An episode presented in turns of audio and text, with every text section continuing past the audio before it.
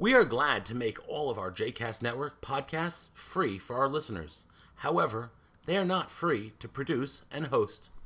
Please consider making a donation to JCast Network to help support our work by visiting jcastnetwork.org/donate. Thanks for your support. You are listening to Sermons with Rabbi David Seth Kirshner, a JCast Network podcast. For more information about other JCast Network podcasts and blogs, please visit jcastnetwork.org. Shabbat Shalom, everyone. This was a really special week in my house because this week,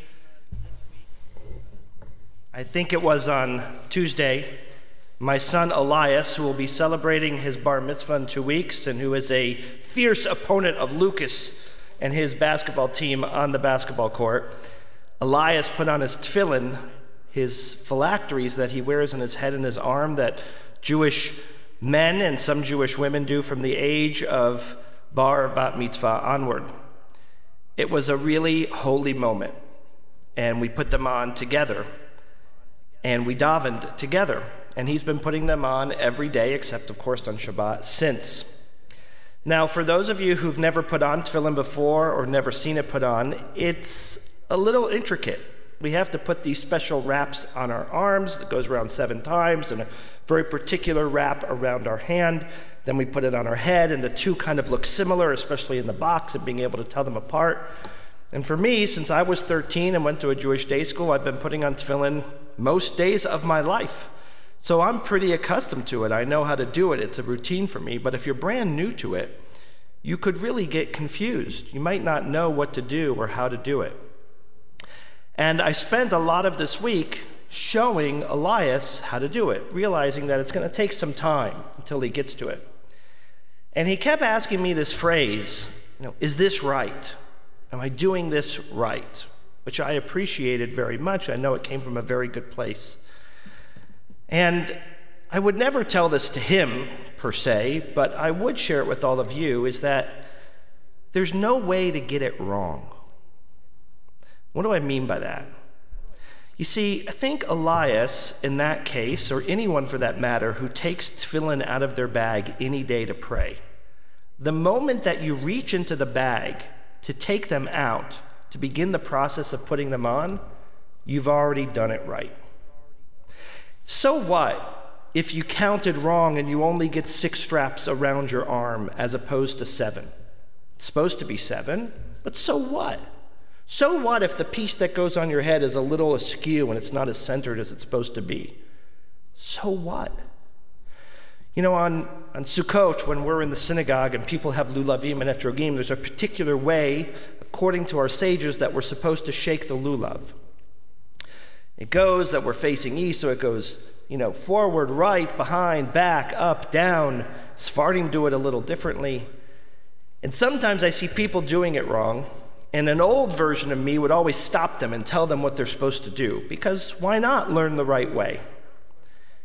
But then you realize that just by coming to shul and picking up the lulav, they've already done 95% of what is supposed to be done. So what if they go in the wrong order? So what if they miss a particular direction when shaking the lulav? Isn't the God we pray to a God that understands intentionality? Does it really need to be so exact and so perfect? Well, that's a hard question for me to ask rhetorically because somewhere, somehow in my life, I don't know quite where or when it happened, but I became a perfectionist. And while that sounds kind of neat to some people, it's annoying to most people. It's annoying to my family, it's annoying to my friends, and a lot of the times it's annoying to me because it's this need to make everything exactly right and just right. And sometimes I do that with tefillin. Sometimes I do that with cooking. Sometimes I do that shaking the lulav. Sometimes I do that with clothing. If I see a blemish or something that's not right, or the way that I put something out in writing at times, or other things. And I know that I am far from perfect. Far from perfect. But I still seem to always strive for perfection. And I have to be naked with all of you, honest with all of you, and that I find there are days, there are times when being perfect, especially in the middle of a pandemic, with circumstances that we never could have imagined two and a half months ago, yet alone two years ago or 20 years ago, is really challenging. It's really hard. And sometimes we need to remind ourselves to stop striving for perfection and realize that just reaching for the tefillin itself, just grabbing the lulav so that you can shake it in a way of connecting to God, that just taking 10 minutes of your life and saying, I don't know the prayers, I can't read Hebrew, but I want to pray, that that is perfect enough. In the parsha in which the cantor and Lucas read from today, in the beginning of chapter 22, it says that God spoke to Moses, saying, Instruct Aharon and his children to be scrupulous about the donations that the Israelite people consecrate to me, meaning, make sure that when people make sacrifices, they are particular, they are focused, that they are perfect. Because God doesn't want people coming in and being haphazard in the way that we give thanks and recognition to God. And I can appreciate that. I can really appreciate that. If I were teaching a class, I don't want kids to give me their homework that's all crumpled up that they did at the last minute. I want it organized with their name and the date in the top corner. I want a beginning, a middle, and an end. I appreciate that effort. But there are times and there are circumstances and there are moments where we are all a little less than perfect. And this is an important lesson for me to tell all of you, and equally to tell myself that when we are less than perfect, it is okay. It is okay if we are less than perfect when we are offering a sacrifice to God. It is okay if we are less than perfect when wrapping tefillin on our hand or shaking a lulav. It is okay if we are less than perfect by not having three of the food groups when serving a particular meal. It is okay if we lose our cool at our kids or our spouse once in a while. It is okay to be less than perfect, especially now. Just don't let it be all the time. In our compendium of Jewish law and history, this is not the first time that a challenge has faced us. In fact, there have been other times where the negativity or the worry or the lack of perfection could get into our mindset and take us on a different course. And in the tractate of Yoma, which deals with, in particular, the laws of Yom Kippur, which is found in the Babylonian Talmud, it talks about a person who's dealing with these negative forces the negative forces of not being perfect, the negative forces of being in a dark place, the negative forces of being somewhere where they're not satisfied, where they can't find happiness. And in particular, while we're quarantined in a home with the same people for 10 weeks, where we're limited of being outside or where our groceries are going to come or what tomorrow will look like as we see things that matter to us diminish, like connectivity with another human being, like the possibility of going back to our workplaces, like our 401k with our savings and our retirement continuing to diminish. And we worry. And the evil and the dark starts to take over parts of our minds. And then that gets exacerbated when the weather is wet and dark and damp. Sometimes we go to a place that we don't want to. So, first of all, I will tell you that's okay. That is normal. We cannot be cheery and optimistic and full of sunshine 24 hours a day, seven days a week. There are moments where we are allowed to be less than perfect. You are allowed to be less than perfect. You are allowed to feel those genuine feelings of angst, anxiety, anger, frustration, upset, worry, and concern. It doesn't make you less than perfect, it makes you authentic, it makes you real, it makes you genuine. And in the Talmud, it specifically says that when someone starts to have those feelings, there are two ways of which we get out of that. The Talmud, written between the third and seventh century, they were so prescient. This is what they said if you start to feel those negative feelings, you do one of two things. Either think of something positive that will counterbalance the negativity and or find a trusted friend And share those feelings with the trusted friend because it will alleviate some of those feelings of anxiety, frustration, worry, and concern. The Talmud in the third century is telling us what we already know. So here I was, standing with my boy in my dining room, putting on his tefillin, and he doesn't know this, and I doubt he'll watch this, but I was fighting back tears, not because of happiness in the moment, but because this is not how it was supposed to be. We went to Israel last summer and we bought his tefillin. He got to actually put the parchment, see them get written, and put them in his tefillin himself. We saw them get tied up. They were made custom for him and what was nothing short of a holy and sacred moment.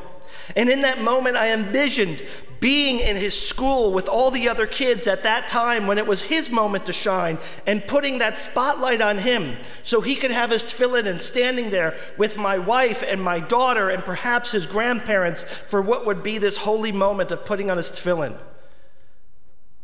Instead, we're in my dining room, just the two of us, logging onto a prayer service. And I'm mad and I'm sad. And then, as he turned to me the second time, saying, Is it right? What I saw was the sincerity and innocence and genuineness of a boy who wanted to connect to God in the right way. And I pet his head and I kissed it and I said, It's perfect. Just like you. It's perfect. And it was. And on Tuesday and on Wednesday and on Thursday and on Friday, we davened together. My son and I davened together. We put on our tefillin together. And tomorrow and Monday and Tuesday and Wednesday and Thursday, I have built my calendar so that we will daven together. Now, were this to happen in the traditional setting, we would have gone to his school once, put on his tefillin, we would have had a moment, taken pictures, said how proud we are, and then we would have gone about our day. But because of this pandemic, I was able to do what the Talmud said and saw a silver lining that says, I can now daven with my boy every day. That's a bracha. That's a blessing. Sure, the circumstances that brought it here aren't, but let's look at that silver lining and the ability to turn to my friends who are colleagues, to turn to my wife, to turn to people who I trust and to share these feelings of anxiety, frustration, upset, and worry is validating. And it helps us in this process. So I share with you the ancient wisdom of the Talmud that is as valuable today as it was yesterday and it will be for tomorrow. Being perfect isn't a perfect feeling. You're allowed to have all of these feelings. And being just okay at times is indeed just fine. If anyone would have told any of us in the middle of February that we would be cooped up for 10 and a half weeks with no definitive nature of our future, and who knows how much longer this will last a week, a two, a month or two, a year or two, none of us know. And if I would have said this to any of you on February the 15th, you all would have laughed at me the exception of two, maybe three epidemiologists in our midst. But look at how amazing we have all done. Look at how strong we have become. Look at the silver linings and the blessings that we have been able to pull away. So, yeah, being okay is pretty darn perfect in my eyes. And we're all doing pretty amazingly well. You're allowed to have these feelings, just don't let them be your only feeling. And if they become your only feeling, I want you to know that you are surrounded by people who you love and who support you, who will help you in finding those silver linings, who will be here as a shoulder figuratively for you to cry on, to vent with, to think with, and to lower some of that anxiety. And if you can't think of a person who that works for, you call me 24 hours a day, seven days a week, because we're all here for one another let us remember perfection might be a lovely goal, but it's not always a reality. And let us realize that our imperfections are really what make us perfect. I want to wish you all a Shabbat Shalom.